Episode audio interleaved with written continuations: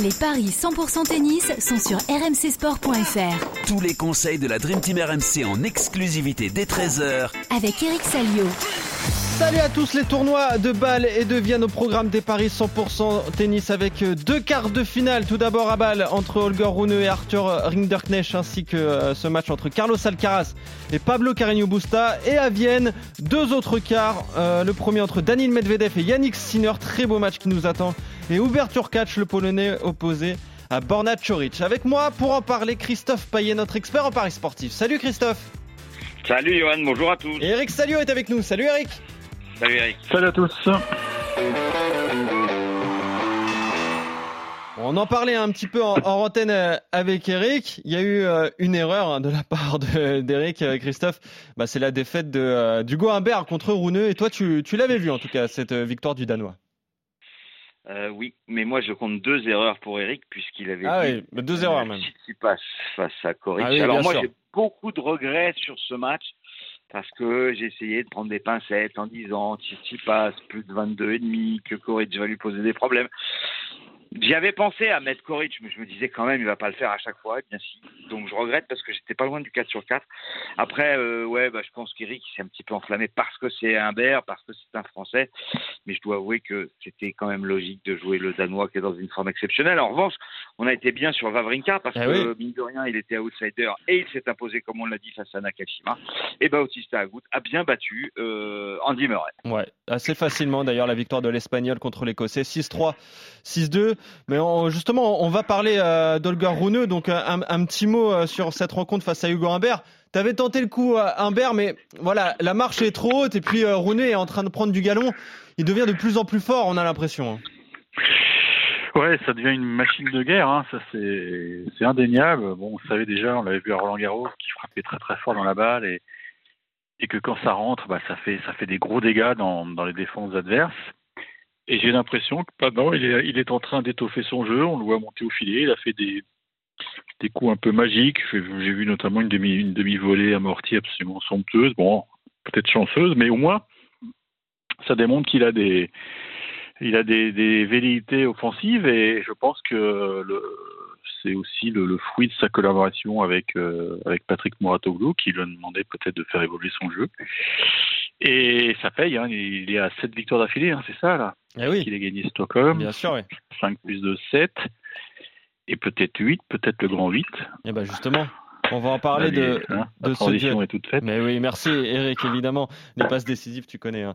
Euh, justement, euh, il est opposé à un autre Français, c'est Arthur euh, Rinderknecht, euh, le Français qui sort des qualifs. hein. Il a battu Kubler et, et Constant Lestienne avant de battre euh, Silic et, et dans le tableau principal. Mais voilà, large avantage à Rouneux pour ce duel, Christophe. Au niveau des cotes, oui, un 32 pour Rune, 3,45 pour Hinderknecht. Alors on l'a dit, hein, Rune, il est dans une forme exceptionnelle. Il a gagné Stockholm, euh, il est sur cette victoire d'affilée, il est même sur euh, 12 euh, succès en 14 matchs depuis l'US Open. Euh, il a gagné 11 de ses 10 derniers matchs. Tout va bien pour lui. Rinderknecht, c'est pas mal non plus. Il vient de battre Silic, parce que ensuite il a battu Molkan, mais la perte c'était de battre Silic. Il a battu euh, Carino Busta en demi-finale à Féron, donc on sait qu'il peut battre des joueurs mieux classés que lui. Il a fait quart à Metz et à Tel Aviv, donc il est régulier, il perd plus euh, dès, les, dès les premiers tours. Et puis il y a un partout dans les confrontations. Euh, 7-6 au troisième en faveur de Rinderknecht à Kitzbühel en 2021. Et il perd à Lyon en 2022, 7-6, 7-6. Ouais. Donc je suis très embêté sur ce match-là parce que je suis vraiment euh, très tenté de jouer la grosse surprise. Parce qu'on est en indoor, ça va favoriser Rinderknecht par rapport à un match sur terre battue. Euh, donc je vous propose deux paris. Soit Rinderknecht à 3,45, soit Runeux et plus de 22 jeux, c'est 2,40. S'il y en a un des deux qui passe, on est forcément bénéficiaire. Mais si je dois en donner 15, je tenterai Rinderknecht et puis je jouerai le tie-break première manche à 3,05 et le tie-break dans le match à 1,68.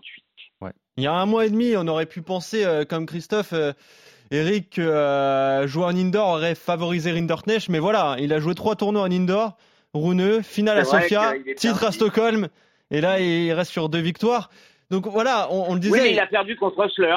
Et quand tu perds contre Osler en finale à Sofia, bah, pourquoi tu perdrais pas contre Rinderknecht? C'est vrai, mais euh, ouais, c'est vrai. Mais Osler est un très bon joueur. hein. Évidemment, il a perdu d'ailleurs au tie-break hein, dans le deuxième set. Mais, mais oui, pourquoi pas perdre contre Rinderknecht? Mais, mais voilà, il est en train de prendre de plus en plus confiance, le jeune Danois. Après, est-ce que tu vois euh, Rinderknecht faire un coup euh, contre ce, ce jeune, euh, ce jeune Danois, euh, Holger Rune, Eric? Bah, je suis comme euh, je suis comme Christophe, je suis très indécis parce que parce que Rune, je l'ai dit, c'est une machine de guerre et surtout depuis depuis Mouratoglou, je pense qu'il y a vraiment un, plus depuis depuis quelques quelques semaines puisque ça fait quelques semaines qu'ils travaillent ensemble. Donc euh, d'un autre côté, euh, Rinderknecht, euh, il est il est sur un nuage parce que tout lui tombe dessus là. Euh, cette semaine, il y a bon la wildcard pour Bercy, même si elle était attendue. Il y a le statut numéro un français à l'ATP lundi prochain. Euh, il y a euh, cette faculté à, à être fort dans les moments chauds, puisqu'il a sauvé euh, 11 balles de match en 15 Ouais. jours. hein. On se souvient de Carreno Busta à Rijon. Euh, Chilit, il en sauve deux. Donc, euh, on a l'impression qu'il est, euh, il, est- ouais, il est presque inarrêtable, intouchable. Alors, il y a, il y a un aspect aussi qui peut peut-être euh, jouer, même si, bon, euh, quand vous êtes tennisman, vous pensez qu'à votre gueule, mais euh, il faut savoir que si Rinderknecht gagne ce match, normalement, il sera spécial exempt pour Bercy. C'est-à-dire qu'il il aura plus besoin d'un wildcard. Donc la wildcard Ouais. serait redistribuée à un copain. Mm. Et comme c'est un garçon qui est très collectif, parce qu'il a été baigné dans les matchs par équipe euh, dans son université américaine, eh ben, il va pas jouer tout seul. Donc c'est comme si, euh, comme euh, Serena Williams lorsqu'elle a gagné l'Open d'Australie, en fait, ils étaient deux, les bébés dans le ventre déjà. Et je me dis que ça peut, euh, ça peut être une motivation supplémentaire pour lui de, s'arracher. Même si, je le répète, on pense qu'à sa gueule. Euh, ce que je dis, c'est peut-être euh, de la psychologie de comptoir, mais, mais bon, ça peut être dans son esprit. Maintenant, l'autre va lui poser des gros problèmes parce qu'il frappe très fort. Euh, mais euh, moi, je pense qu'Arthur, il a, rappelle, hein, c'est un deux mec. tie-break. La dernière confrontation, deux tie-break. Joue Ouais, ouais, rien. je pense que moi je pense que c'est jouable. Moi je pense que c'est jouable parce que et tous les deux sont en grande confiance. Et Rouneux va, va avoir du répondant parce que c'est vrai qu'hier je me suis un peu emballé, je le reconnais. Mais Hugo Humbert Ouais. n'était pas de taille euh, physiquement à tenir quoi. C'est pas le cas de Rinderknecht qui on le sait mesure plus d'un mètre 90, qui envoie fort des deux côtés. Mm. Moi je vais tenter le gros coup parce que la cote est trop tentante. Ok. Et puis comme ça, ça permettra euh, d'avoir cinq Français au départ de, de, de Bercy. On en a besoin puisqu'on a appris ce matin le forfait de Gaël Monfils. Donc euh, il faut qu'on ait du bleu euh, à Bercy. Ok. Donc la victoire de Rinderknecht, euh, Christophe, est cotée à combien? 3,45, c'est bien. 3,45. Ah, c'est On est d'accord. Énorme. hein. Ouais, c'est pas mal. Donc tous les deux, vous tentez le, le gros coup Comment avec. le- C'est pas mal, c'est super bien. Ouais, bah oui, bah faut qu'elle passe maintenant. Ah oui, faut Ah bah que oui. ça passe maintenant. Ah oui, c'est ça, surtout. ouais. C'était pas mal aussi, Hugo Humbert hier. propos, Je crois euh, pas du tout. Hein. bah, moi, non, pas du tout. Je pense que le Ah, pas, est... non, est en train de passer un cap et euh, j'ai l'impression qu'il va pouvoir en- enchaîner euh, sur ce tournoi de, de balles. Donc, euh, donc voilà, je, ça me semble très Il compliqué pour, fatigué. pour Rinderknecht. peut être fatigué aussi Ouais, il, a, il a 20 ans, s'il commence à être fatigué maintenant, euh, Oui, mais dans la tête aussi. il- Mentalement, c'est compliqué. bien sûr. Mais il y a eu, je crois qu'il y a eu deux semaines entre Stockholm et, et Bâle. hein. Euh, donc, Comment euh, ça, deux semaines non, deux semaines entre euh, Sofia et Stockholm. Donc voilà, il n'a pas enchaîné les trois tournois. Donc, Oui, mais enfin là, il est sur une, une série de, de 8. Quoi. Il Ouais, est de pas- 8, il est- le grand 8, ouais. ouais. Mais il n'y a qu'un seul Français qui l'a battu cette saison en, en 8 confrontations, c'est, il me semble que c'est Corentin Moutet. Deux fois et en tout début de saison. Donc voilà, il réussit bien contre les Français en plus, Holger Rune. Bref, euh, messieurs, en tout cas, vous deux, vous êtes d'accord sur la victoire d'Arthur Rinderknecht. Euh, toujours à balle, autre quart de finale, Carlos Alcaraz, le numéro 1 mondial opposé à son compatriote hein, Pablo Carreño Busta, 15e. Alcaraz qui a battu euh, Draper, il a eu du mal contre le Britannique, puis Van de Zandschulp. Avant, euh, alors que Carreño Busta s'en est sorti face à Sébastien Baez et, et Stricker, c'est déséquilibré, j'ai envie de dire forcément au niveau des codes, Christophe. Oui, euh, mais bon, c'était l'occasion de parler du, du numéro 1 Ah oui, mondial. bien sûr, oui. Carlos Alcaraz qui a 1,28, 3,80 pour Carino Busta. Ils se sont joués une fois à Barcelone. Victoire 2-0 d'Alcaraz, euh, 6-3, 6-2, c'était cette année. Ouais, C'était la finale d'ailleurs. Mais bon, Hum. c'est pas exceptionnel ce que fait Alcaraz depuis euh, sa victoire à l'US Open. Parce qu'il a euh, trois victoires et deux défaites. Il a perdu quand même contre Goffin au premier tour à Astana. Ça, c'est vraiment pas digne d'un numéro 1 mondial. Et il a perdu en Coupe Davis contre Ogé Aliassim. Alors oui, il a fait beaucoup de finales cet été, c'est pour ça d'ailleurs qu'il est arrivé à la place de numéro 1 mondial. Il a surtout remporté l'US Open, mais il a fait les finales à Umag où il a été battu, finale à Hambourg où il a été battu, et puis euh, il est quand même un peu irrégulier, puisque premier tour Astana, premier tour Montréal. Est-ce qu'il n'y a pas un coup à faire avec, euh, avec cette opposition Bah, vas-y, euh, vas-y, face tente-le, vas-y, à tente-le, Non mais oui, il y a un coup à faire, je vais te le donner. Bah, le coup. vas-y, vas-y. C'est victoire Vas-y. d'Alcaraz et Ah oui. plus de 21 jeux à 2,35. Ah oui, d'accord. Ouais, Ah, J'ai bah, cru qu'il allait sortir euh, Carreno, je l'encourageais, mais bon, non. bah non, mais c'est à toi de le sortir, Carino. Vas-y, euh, Eric. Non, non, non, non, Ouais. parce que je pense qu'il a, il a eu le temps Voilà. de digérer Ouais, son, ça. son statut numéro un. Effectivement, euh, Astana est venu trop tôt. Il Ouais, n'avait bien pas sûr. du tout digéré euh, ce qui est arrivé à l'US Open. En plus, il a joué sur une surface qui était ultra lente. Là, il a retrouvé, il a eu le temps de, de bosser tranquillement euh, dans son académie à Villena avec Ferrero. Effectivement, ça a été chaud au premier tour. Il est passé à trois points de la défaite, hein, faut pas l'oublier, contre Draper, mais mais c'est souvent le cas. hein, c'est souvent le cas pour les cadors. euh, premier tour difficile et après, euh, il rentre dans une sorte de, de vitesse de croisière et il était très bon euh, au deuxième tour. Je vois pas comment Carreno. Ouais, je vois pas comment Carreno peut, peut l'inquiéter. Carreno, c'est c'est trop trop prévisible comme comme style de jeu. Et je pense que la différence, elle va être là euh, au talent, au talent. Donc euh, moi, je joue Alcaraz et je vais même tenter Alcaraz en 2-7. 2-0. 1,70 la victoire d'Alcaraz. Euh, deux manches à rien. Ok, donc vous êtes d'accord sur euh, les deux matchs? Et puis, mine de rien, il est en train de, de construire sa, place de numéro mondial de fin d'année, parce que là, il pique des points à tout le monde, puisque Nadal est au repos, euh, euh, Djokovic, pardon. Donc oui, il est en train de, creuser l'écart avec Rafael Nadal. Je crois qu'il, d'après mes calculs, il y avait peut-être 700 points d'avance. Donc s'il en prend, euh, s'il gagne balle, c'est quasiment mort. Il y aura plus de, suspense, même si, euh, à moins qu'il tombe évidemment au premier tour à Bercy et qu'il se vautre au Masters, mais il obligerait presque Nadal à faire le doublé. euh, enfin, non, j'exagère, mais Nadal vraiment aller très très loin à la fois à Bercy et au Masters. Mais donc, il, il- il aurait quand même une, une soupape de sécurité assez impressionnante. Bah tiens, je te dis, s'il gagne euh, le tournoi de balle, il aura 7050 points, exactement Carlos Mhm. Alcaraz. Rafael Nadal en a 5810, donc euh, Ah, 1200 points d'avance à peu ouais. près. Ça ferait beaucoup. ouais. Eh oui, ça ferait, euh, ça ferait beaucoup. Il pourrait finir numéro un mondial. Évidemment, c'est un des objectifs hein, de, de l'Espagnol pour cette fin de saison. Oui, D'ailleurs, parce qu'il finit, ce serait le plus jeune numéro un de l'histoire de fin d'année, de fin d'année. ouais, ouais, ça C'est serait, ouais. sidérant, c'est Ouais. sidérant à 19 ans d'être numéro mondial fin d'année. Parce que c'est le truc le plus dur, hein, d'être numéro mondial fin Ouais. d'année. Hein. Ouais, bien sûr. Et, et je me pose la question, si Nadal est numéro un, est-ce que ça serait pas le plus vieux numéro un en fin d'année? Absolument. C'est incroyable, c'est incroyable. Euh, en plus des Espagnols. Nadal, c'est pour ça qu'il y croit encore, je pense. Bah C'est pour ça qu'il est arrivé très tôt à Paris, là, puisqu'il est arrivé hier. Il a fait deux, deux, deux rations de- d'entraînement hier. Hein. Ouais, Une ouais. face à, à Quentin Alice et une autre face à David Goffin. Donc Ouais. là, il n'est pas là pour rigoler. hein. Ah, il, en- il y envoie des ogives. hein. Regardez sur les réseaux, c'est assez impressionnant. Un, un entraînement avec Rafa Nadal, il faut être solide. hein. Euh, en tout cas, le vainqueur d'Alcaraz Carnio Busta jouera le, le vainqueur euh, d'Auger Aliassim Bublik. Tandis que Rune Ringdorknecht, euh, bah, ce sera contre soit Bautista Agut, soit contre Stan Wawrinka. Voilà, on est complet pour ce tournoi de, de balle. À Vienne, maintenant, Danil Medvedev, l'ex numéro 1 mondial, hein, on l'oublie euh, peut-être un, un petit peu, qui a été numéro 1 cette saison, opposé à, Yannick Sinner. Euh, cette fois, il est quatrième. Le russe, il est opposé au 12e mondial. On avait évoqué hier la possibilité de ce duel. Medvedev a bien battu Dominic Thiem, tandis que Sinner a sorti euh, Cerundolo.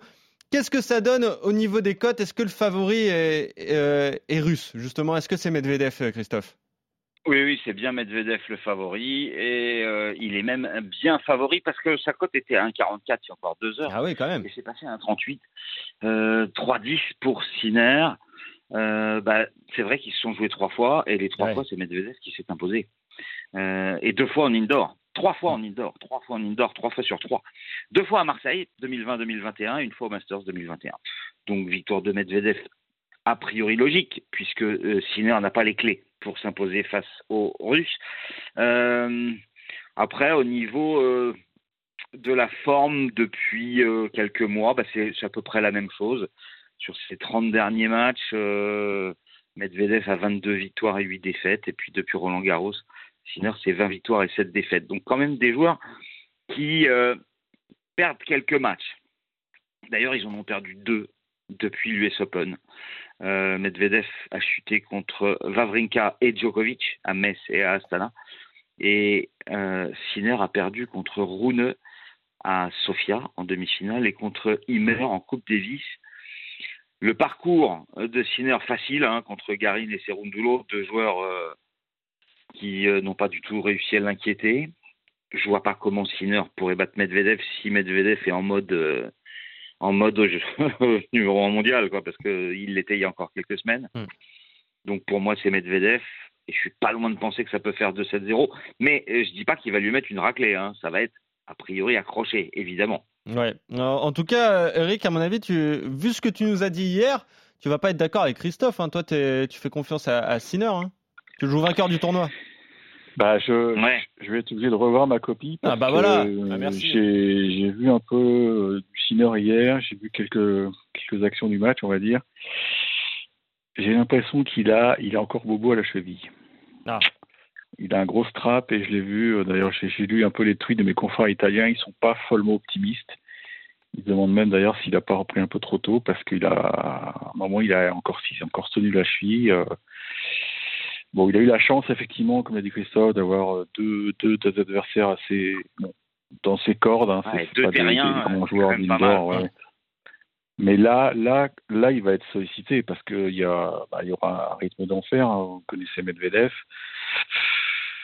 Je, je, oui, j'espère que les gens m'ont pas suivi pour, pour le Sinner gagne le titre parce que euh, je vais être obligé d'a- d'aller sur Medvedev. Et là aussi, je vais tenter le 2-7-0 parce que Ah n'oublions pas que Medvedev euh, rejoue très bien au tennis puisqu'il était à deux doigts de battre Djokovic bien euh, à. Astana. mm, mm. Entre temps, il y a eu le bébé.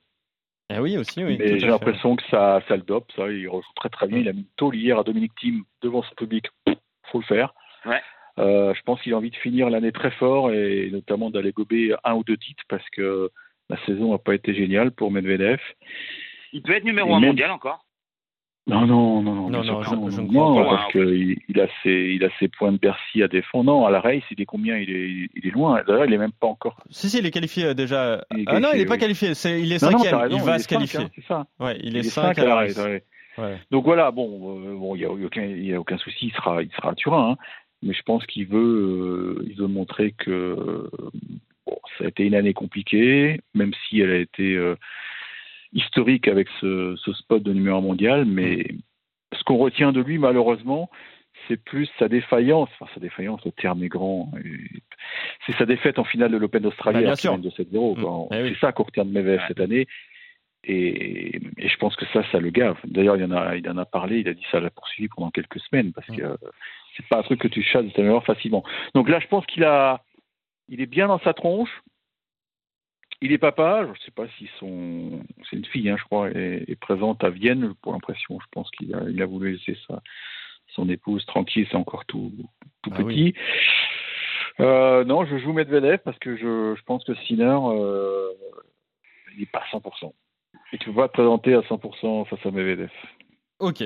Donc Medvedev en deux manches, Christophe. Code de 2, on est d'accord. Pour, dou- pour doubler la mise, et vous êtes d'accord sur euh, cette rencontre. Euh, le vainqueur, d'ailleurs, qui jouera euh, Dimitrov contre Gairon. hein. Dimitrov, auteur d'un match extraordinaire contre Dimitrov, Rublev. il a été fabuleux hier. Ouais. Ah oui, là aussi, j'ai vu des points ce matin, c'est assez incroyable. Oh on on là aime là. le, euh, le retrouver comme ça, le baby Federer. Ah ouais, mais malheureusement, ça Mhm. lui arrive une fois ou deux, deux fois dans l'année seulement. Ouais, mais alors ça. là, c'est tombé sur Roublev. Il n'a pas compris ce qui lui est arrivé, le pauvre Roublev. Il était à deux doigts de chialer, ouais, encore. Ah, ah ouais, il y a un retour bloqué revers, un décalage euh, coup droit. L'enchaînement est, est magnifique, on aurait dit euh, Roger. Mais bon, bref. Ouais. Bon, euh, autre match, Huberto Orkac contre Borna Choric. Bah lui aussi, il a impressionné hier contre Stefanos Tsitsipas, euh, la, la bête noire hein, du grec un peu Choric qu'il avait déjà Oui. battu en finale à, à Cincinnati. Qu'est-ce que ça donne au, au niveau des cotes entre le, le polonais et le croate? J'imagine Orkac favori quand même, Christophe? Oui, un 70 pour le polonais, 2-10 pour le croate. Mais qui est bien, hein, en ce moment, euh, 13 victoires sur ses 16 derniers matchs en deux mois et demi. Euh, il a gagné Cincy, ça lui a donné une confiance énorme. Et puis, bah, il, bat des bons joueurs, hein, comme encore une fois, Tsitsipas. Euh, pour Cash, lui, c'est moyen pour un 11e mondial il a 7 défaites et 12 victoires. Donc c'est c'est pas du tout le bilan d'un top 10 ou, ou proche.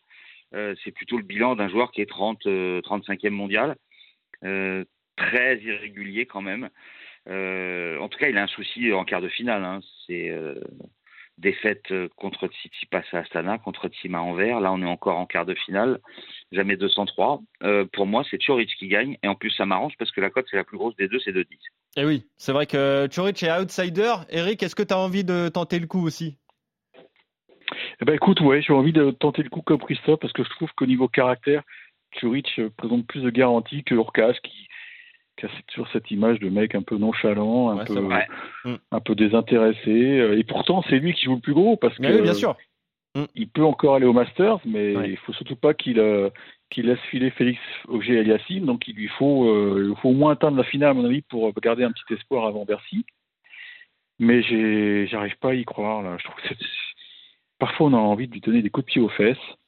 mais et c'est vrai que quand vous avez un mec comme Koric en face qui est, qui est prêt à te becter les mollets, je pense qu'il faut aller sur le croate. Attention quand même, euh, grosse débauche d'énergie hier pour le pour Choric. Ça peut Ouais, laisser des traces. 7-6 au troisième. Ouais. Ça peut laisser des traces. Donc euh, 2h43 de jeu. ouais, ça, euh, surtout qu'il n'a pas beaucoup joué ces derniers temps. Il préservait un peu son épaule. J'espère que pour lui ça va aller. Euh, maintenant, euh, je, oui, j'ai envie de jouer Koric, mais l'autre est capable de gagner 7-6, 7-6 parce qu'il a quand même une arme extraordinaire pour son service. Bien sûr. D'ailleurs, le tie-break est à 1,37. C'est euh, très, très, très Ah oui. bas. Tu m'étonnes, ouais. Tu m'étonnes. Mais bon, j'ai envie de faire confiance à la, à la grinta de Churic. De toute façon, c'est un mec de coup. Hein. Euh, Il a des semaines un peu de, de folie. euh, et cette semaine à Vienne euh, peut ressembler à sa semaine à Cincy, et, parce qu'entre-temps, c'était un peu moyenasse, comme dirait Vincent Moscato. Voilà, c'est un garçon voilà, qui va peut-être euh, faire des, des coups maintenant, vu qu'il est, enfin, il n'est pas si vieux, c'est des bêtises, mais je sais pas, j'ai l'impression qu'il a le profil à, à faire des gros coups par-ci par-là. Donc ça peut être sa semaine. Donc Il a on va- on 25 va ans, hein. Choric. Borna Ouais, il est jeune ouais. encore. ouais. Il est encore Il, est- jeune. mais il fait beaucoup plus vieux, hein, vous trouvez pas? Ouais, c'est vrai. Ça fait tellement longtemps qu'il est dans le Bah, c'est ça, exactement, oui. C'est ça, oui.